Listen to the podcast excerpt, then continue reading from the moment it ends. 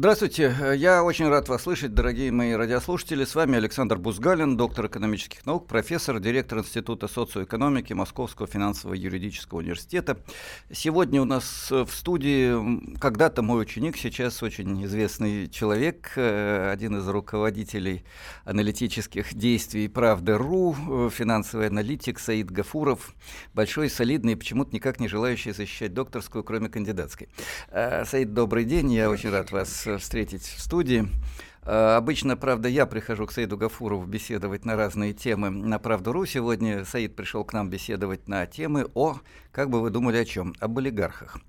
Э, если говорить чуть более строго, постоянно мы обсуждаем вопрос, и не только на «Комсомольской правде», о том, почему часть нашего капитала находится за рубежом, почему из России убегает э, от нескольких десятков до 100 миллиардов долларов ежегодно. Это суммы, которые достаточны для того, чтобы радикально улучшить, в разы улучшить финансирование образования, здравоохранения, социальных служб. Мы думаем о том, почему часть наших бизнесменов предпочитает жить в Англии, учить детей в Англии и так далее. Будут они возвращаться или нет. Ну и совсем недавно один из руководителей правительства заявил, что олигархов у нас нет, у нас есть социально ответственный бизнес. Вот прежде чем спросить Саида Гафурова о том, кто такие наши миллиардеры, я хочу вам, уважаемые радиослушатели, задать вопрос и объявить голосование. А, считаете ли вы, что долларовые миллиардеры, те, у кого миллиард долларов и более личного состояния, это олигархи, которые паразитируют на ресурсах и труде э, народов России, нас с вами, э, то в этом случае звоните 637-65-19. Да, олигархи – это те, кто паразитирует на национальном достоянии и труде россиян. Нет, э, долларовые миллиардеры – это социально ответственные бизнесмены, которые помогают развитию страны и своим талантом и трудом создали свои миллиардные состояния. В этом случае 637 65 18, код э, Москвы 495. Итак, 637 65 19 олигархи, которые паразитируют на России, 637 65 18 э, социально ответственные бизнесмены, которые помогают э, развитию нашей страны. Код 495, голосование началось, звоните, дорогие друзья. А сейчас вопрос к Саиду Гафурову, кандидату экономических наук, финансовому аналитику. Саид, скажите, пожалуйста, с вашей точки зрения, вот эти миллиардные состояния, которые сегодня э, работают или, во всяком случае, функционируют на мировых рынках, на российских рынках, это все-таки олигархический капитал, который сформирован э, путем финансовых махинаций и так далее, или это результат таланта и предпринимательских способностей и труда наших замечательных деятелей?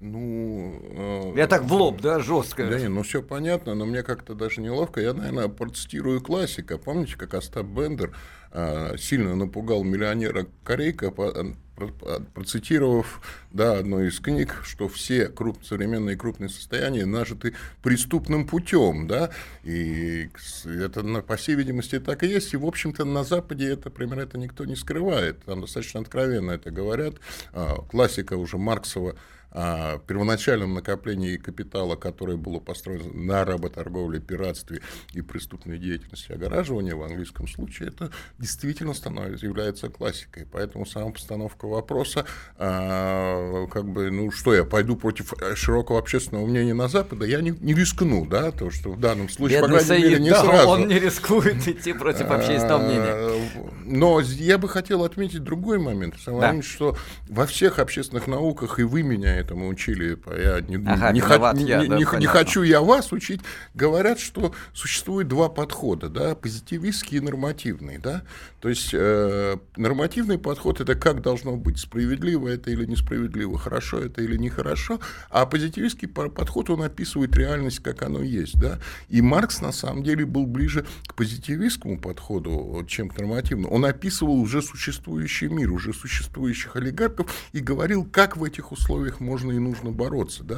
То есть он принимал олигархат как данность. И это очень важный нюанс. Да? То есть мы не можем строить какие-то действия наши, исходя из того, что олигархат это плохо, да, потому что мы должны строить его, исходя из того, что олигархат это реальность.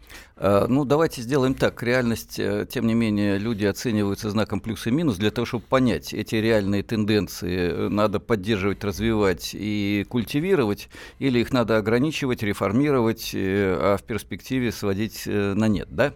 Вот в связи с этим давайте зададим вопрос, раз уж мы заговорили о финансах и миллиардных состояниях. Вообще, что такое сегодняшний финансовый капитал, на чем он живет, откуда он берет такие доходы, что это за зверь такой? Может быть, э, вы начнете рассказывать, потом у нас будет небольшой перерыв, и мы заодно дадим возможность радиослушателям э, нам позвонить. Напомню, телефон 200 ровно 9702. Да, я забыл, звонить надо сначала, набрав 800. 8 800 200 ровно 9702.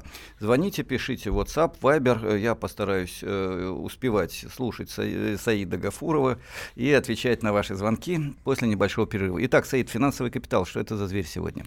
А, на самом деле, опять-таки, существует как это странно, два подхода, между которыми лежит широкий спектр мнений да, в современной экономической науке. И опять я себя чувствую полным идиотом, когда своему учителю рассказываю то, что он знает, и он лучше Вы меня рассказываете это... не мне, вы рассказываете радиослушателям, да. с другой точки зрения, Саид. Понимаете, одно дело академический профессор, другое дело человек, который я, пишет... Я, я кому-то экзамен э, сдавал, да? Но это было очень давно. А сейчас вы пишете аналитические записки для сказать, вышестоящих органов финансовых очень высокого федерального масштаба, а я по-прежнему преподаю студентам. Итак, а, на самом деле существует два подхода. Да? Крайнее кенсианство, условно крайнее кенсианство, говорит, что деньги вообще значения не имеют. Да? И что экономика это в целом наука о том, как производить материальные блага, как распределять ресурсы, как удовлетворять потребности населения, как, избег... как делать так, чтобы люди занимались общественно-производительным трудом, а не тратили свою жизнь впустую.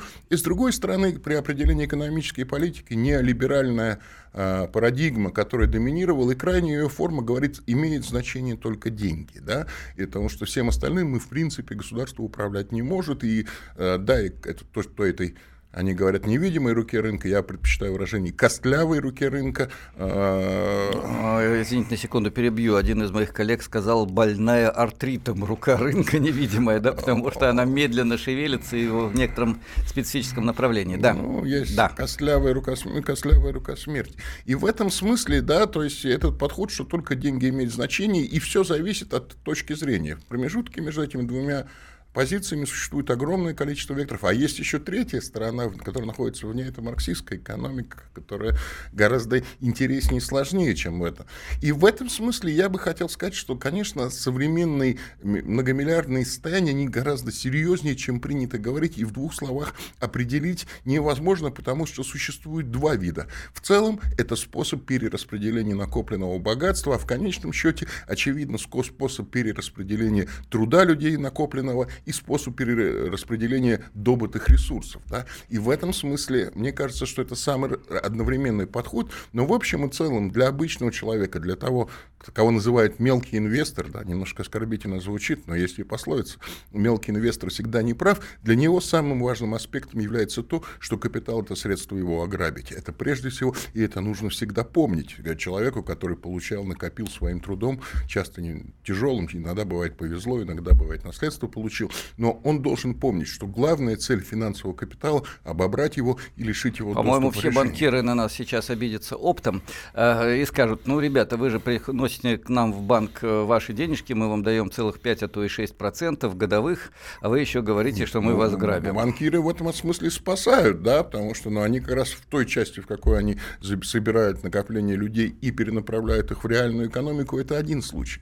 Но когда говорят про финансовый капитал, сейчас вот эта функция банков, она уже практически утратила свое значение. Дело в том, что сейчас основной источник капитала банков это не люди, а государственные займы. А вот это очень интересная тема и о том, как делаются деньги финансовым капиталом, о том, олигархи это те, кто помогает развитию нашей страны, или те, кто паразитирует на общественном состоянии. Мы продолжим разговор через несколько минут. Напомню, если вы считаете, что долларовые миллиардеры помогают развитию страны и вообще прекрасные люди, э, делающие благо всем 637 65 18 у нас идет голосование, если вы считаете, что они паразитируют на теле народа 637 65 19 Код Москвы 495. У нас в студии Саид Гафуров. И буквально через несколько минут мы с вами продолжаем разговор о том, кто такие долларовые миллиардеры и что такое финансовый капитал.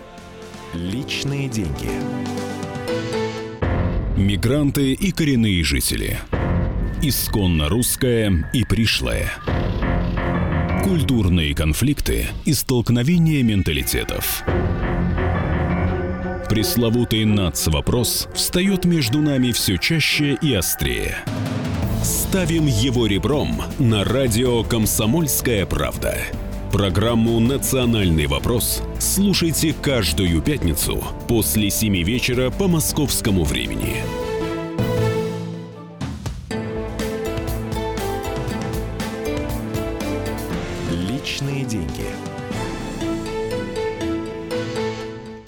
Мы продолжаем наш разговор. В эфире Александр Бузгалин, директор Института социоэкономики Московского финансово-юридического университета.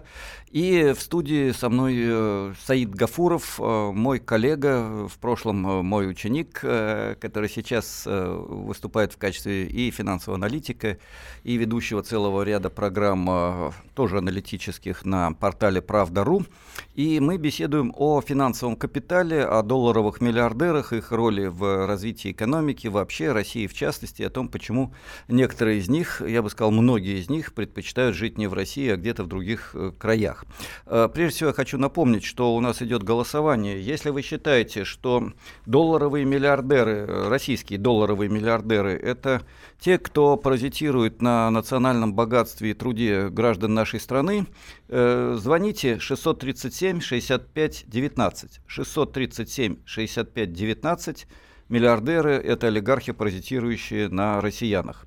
Если вы считаете, что это социально ответственный бизнес, как сказал один из наших вице-премьеров, который помогает развитию страны, 637 65 18. 637 65 18 миллиардеры помогают развитию страны, а никакие они не олигархи. Код Москвы 495, телефон прямого эфира 8 800 200 ровно 9702. Но сначала все-таки э, короткий вопрос Саиду, и потом будем отвечать на звонки. Саид, э, финансовый капитал весь паразитический или хотя бы что-нибудь полезное он делает? Хорошая постановка вопроса. В этих конкретных условиях можно говорить, что он делает э, что-то конкретное и что-то полезное. Но все дело в том, что, и опять я говорю, Эммануил Валерстайн в свое время очень четко подметил, что та форма, которую принял современный капитализм, она а, является акцидентальной, то есть случайной. Могло пойти все и по-другому. Он использует выражение акцидентальный или переводчик. Не надо на меня так смотреть, да, Александр Владимирович. Да, я не ругаюсь, я цитирую.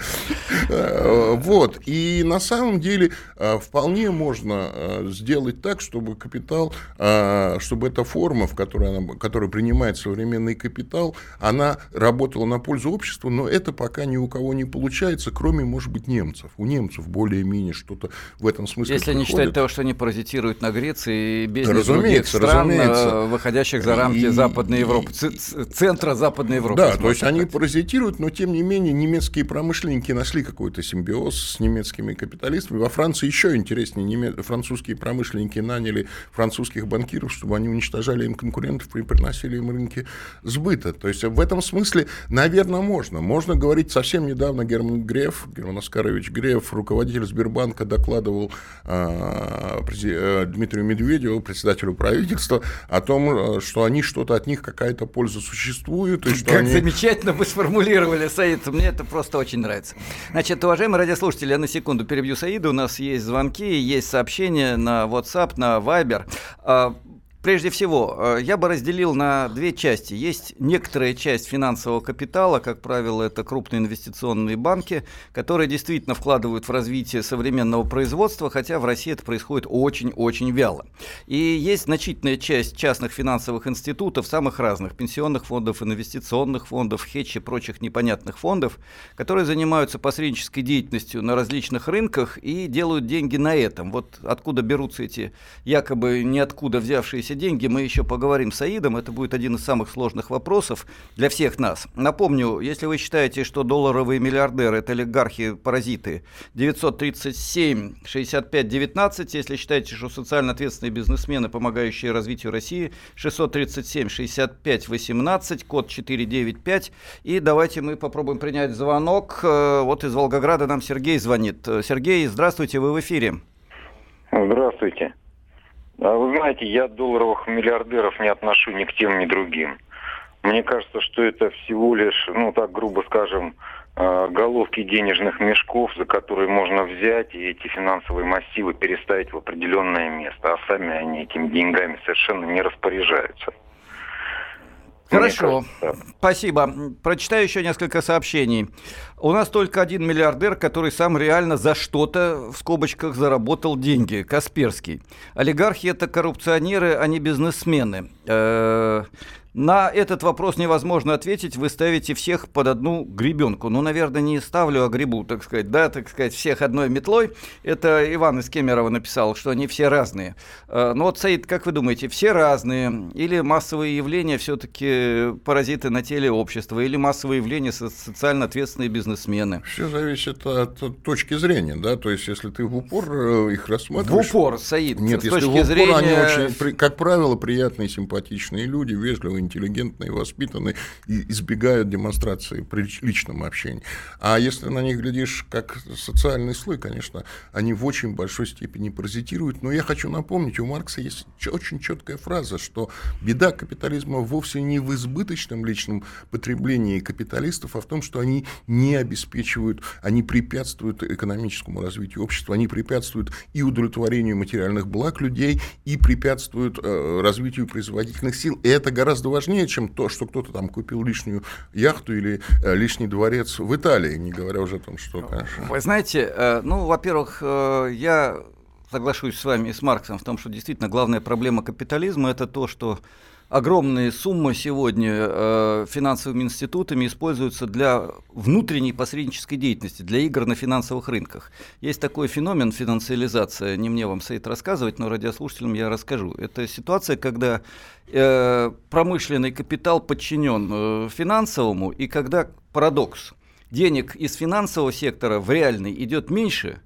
чем из реального в финансовый. Выкачивается. Да, то есть э, сегодня автомобилестроительный завод э, вкладывает прибыль в финансовые спекуляции больше, чем получает кредитов от банков из финансового сектора. Да? Ну, я так условно говорю. Вот в этих условиях, да, вы правы, но есть и другая сторона медали. Э, я вспомнил очень старую историю, советскую историю, когда один из наших великих поэтов, едва ли не Вознесенский или кто-то еще, я не помню, приехав из Парижа, сказал, говорит, я сидел напротив миллиардерши в шикарном платье от Кардена или, сказать, не помню от кого, смотрел на эту милую барышню и не мог понять, почему я должен испытывать к ней чувство классовой ненависти.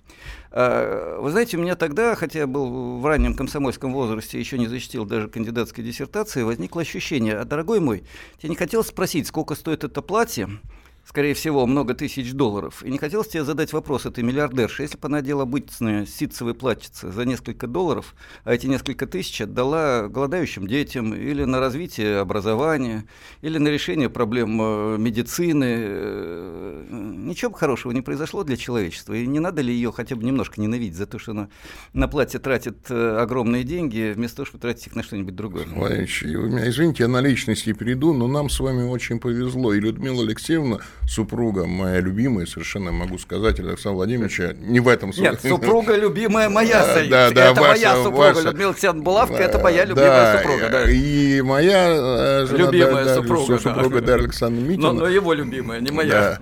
Они действительно, у них э, как бы... Нет желания купить платье от Кожена, они, они, они прекрасно да. понимают, они, во-первых, обе очень красивые, а во-вторых...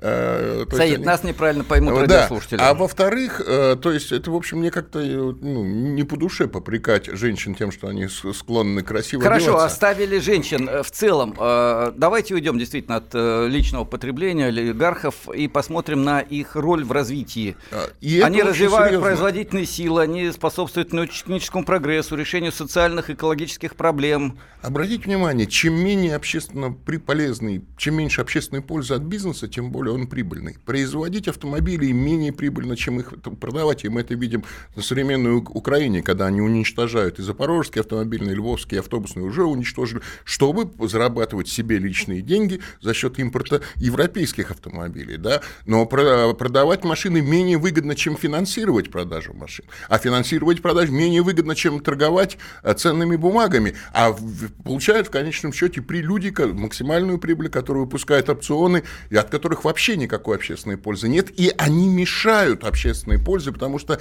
они заставляют огромные усилия общества тратиться на общественно бесполезную, а я бы даже сказал, общественно вредную пользу. И это гораздо общественно хуже. вредную деятельность. Де, де, простите, общественно вредную деятельность. И это гораздо хуже, чем а, то, что они там одели там лишнюю цепочку бриллиантов или а, купили себе лишнюю яхту. Хуже всего то, что все общество перенаправляется, искореняется и ориентируется не на общественную пользу. Да? Что механизм современного капитализма – это а, механизм, который ориентирует общество не на производство, не на развитие, а на потребление в самых отвратительных ее формах, которые мешает развитию, и мы это видим на примере очень многих стран. Саид, вот э, в данном случае есть очень много интересных вопросов. Думаете, военный коммунизм лучше капитализма? Ну, во-первых, никто здесь не предлагает военный коммунизм, а в лучшем случае мы во второй, в третьей части программы через несколько минут э, предложим э, хорошо известные механизмы э, частичного регулирования финансового сектора в пользу реального сектора. Да, это совершенно другое дело. Во-вторых, э, спрашивают на Западе, все богатые люди занимаются благотворительностью. Совершенно верно, в России тоже. Но на это из личных даже доходов идет, как правило, несколько процентов. Ну, максимум до 10 процентов. И то в значительной степени для того, чтобы спрятаться от налогов и заняться пиаром. Ну и, наконец, последнее, э, что здесь спрашивают. Вас Грудинин подослал или нет? Нет, Грудинин нас не подослал. Не подослал. Мы к нему не имеем никакого отношения. Э, в завершение, напоминаю, идет голосование 637-65-19. Олигархи – это те, кто паразитирует на российской национальном богатстве и людях. 637-65-18 – они социально ответственные бизнесмены. Товарищ адвокат! Адвокат! Спокойно, спокойно. Народного адвоката Леонида Альшанского хватит на всех. Юридические консультации в прямом эфире. Слушайте и звоните по субботам с 16 часов по московскому времени.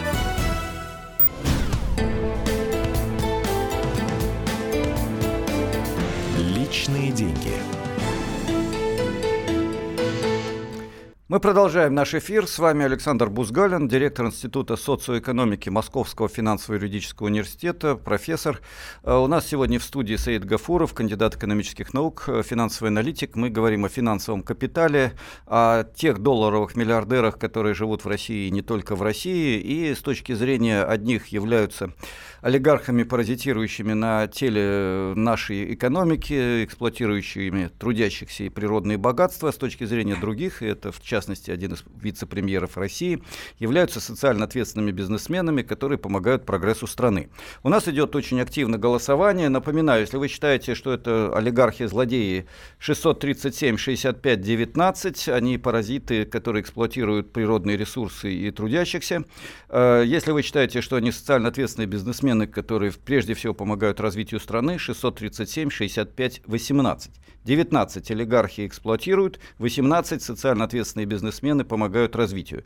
Код 495. Э, Безусловно, речь идет о основном тренде, основной тенденции. Да, есть кто-то, кто является исключением, есть какие-то позитивные тенденции в одном случае, есть негативные тенденции во втором случае. Но мы говорим о господствующем тренде.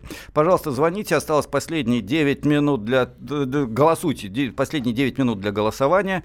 А, для прямого эфира, для связи с нами 8 800 200 ровно 9702. И давайте сразу включим одного из наших радиослушателей в разговор. Э, это Виталий из Саратова у нас сегодня интересные звонки из регионов. Вы в эфире, Виталий, здравствуйте. Здравствуйте. А, я начну это с банка, с деятельности банка. Вот а, банки вместо того, чтобы кредитовать под нормальные проценты э, экономику, они просто выкачивают деньги населения, тем самым тормозят, конечно, без сомнений, как, я не знаю, на это вы посмотрите, прав я или нет. И еще один аспект, значит, в нашей стране мне кажется, происходит сращивание частного капитала олигархов или просто олигархов чиновничьим аппаратом государства. Э, это доказывает тот простой факт, что в России не принимается закон о введении прогрессивной шкалы подоходного налога в течение 15-20 э, лет, как говорится, нашего капитализма олигархического. Спасибо. Значит, давайте э, мы э, еще вернемся к э, вопросу о прогрессивном подоходном налоге в наших эфирах. Я обещаю это сделать в перспективе и много раз уже говорил по четвергам на эту тему. Поэтому я соглашусь, такой прогрессивный подоходный налог нужен, но об этом потом. А сейчас вот Саида Гафурова попрошу прокомментировать и этот звонок, и несколько сообщений, которые к нам пришли.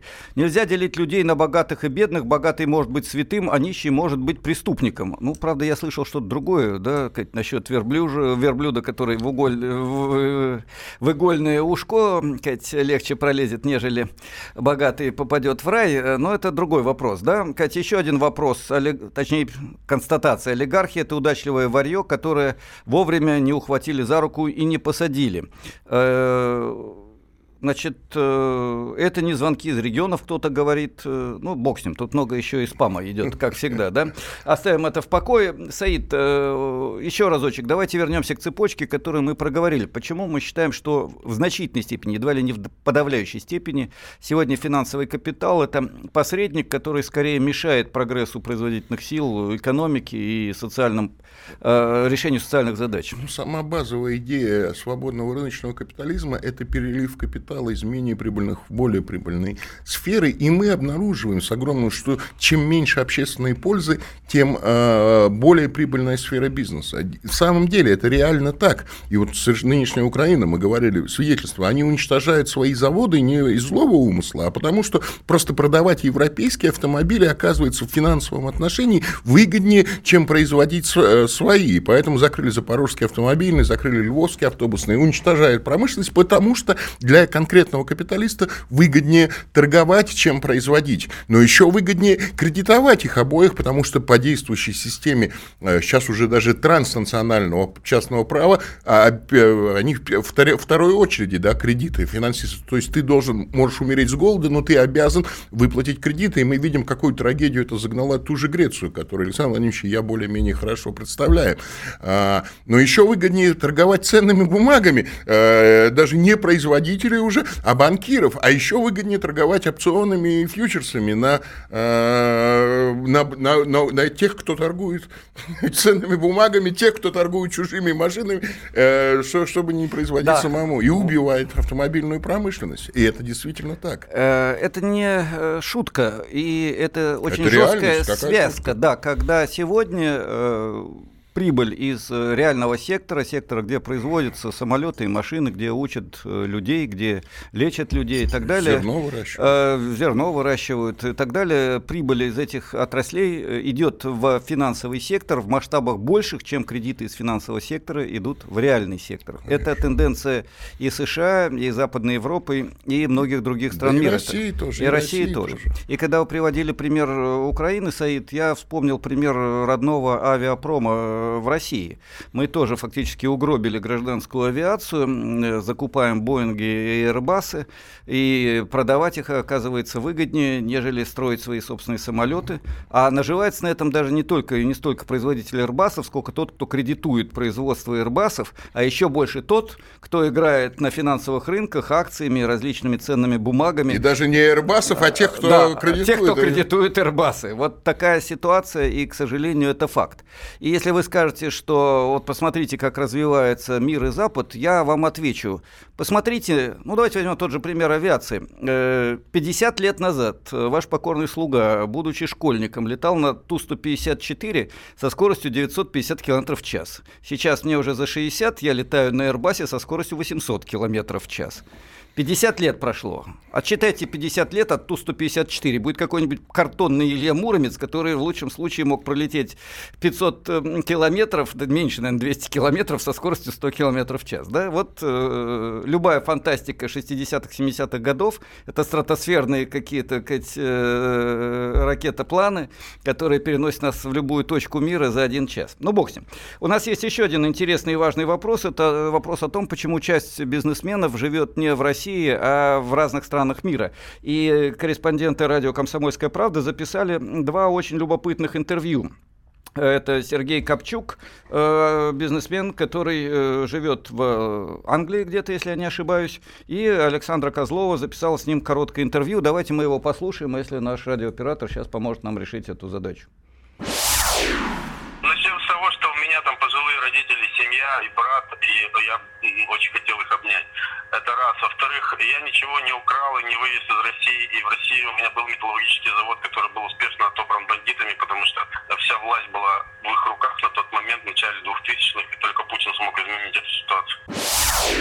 Ну и еще одно интервью, которое записала Александра Козлова. Э, это, видимо, э, коллега Шматко, если я правильно произношу фамилию.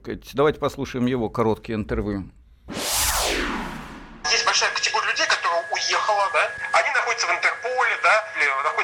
Розыске федеральном. Многие прожили там 20 лет, 10 лет. Вот как я прожил 7, 7 лет уже за границей. Мы подали на убежище, у нас там своя жизнь. Вот эти дела висят, потому что они просто никому, скажем так, сейчас... Интересанты уже потеряли свою должность, потеряли, там, многие умерли, да, а, а дела живут. Ко многим людям, если вот так вот работать по-хорошему, да, уже даже претензий не осталось. Ну вот видите, какие мы услышали мнения, э, и, наверное, проблема достаточно серьезная. И проблема не только в том, что кто-то физически живет э, в Англии или во Франции, или в Швейцарии, или где-то еще. Проблема в том, что капитал из России утекает, э, и нет отток капитала составляет минимум несколько десятков, максимум 100 миллиардов долларов в год. Говорят, что Сергей Глазев, академик, советник президента Российской Федерации, озвучил цифру триллион долларов в целом ушел ушел из России за годы так называемых рыночных реформ. Триллион долларов, чтобы мы понимали, это сумма почти равная тому, что производит Россия за год, ну, немножко меньше.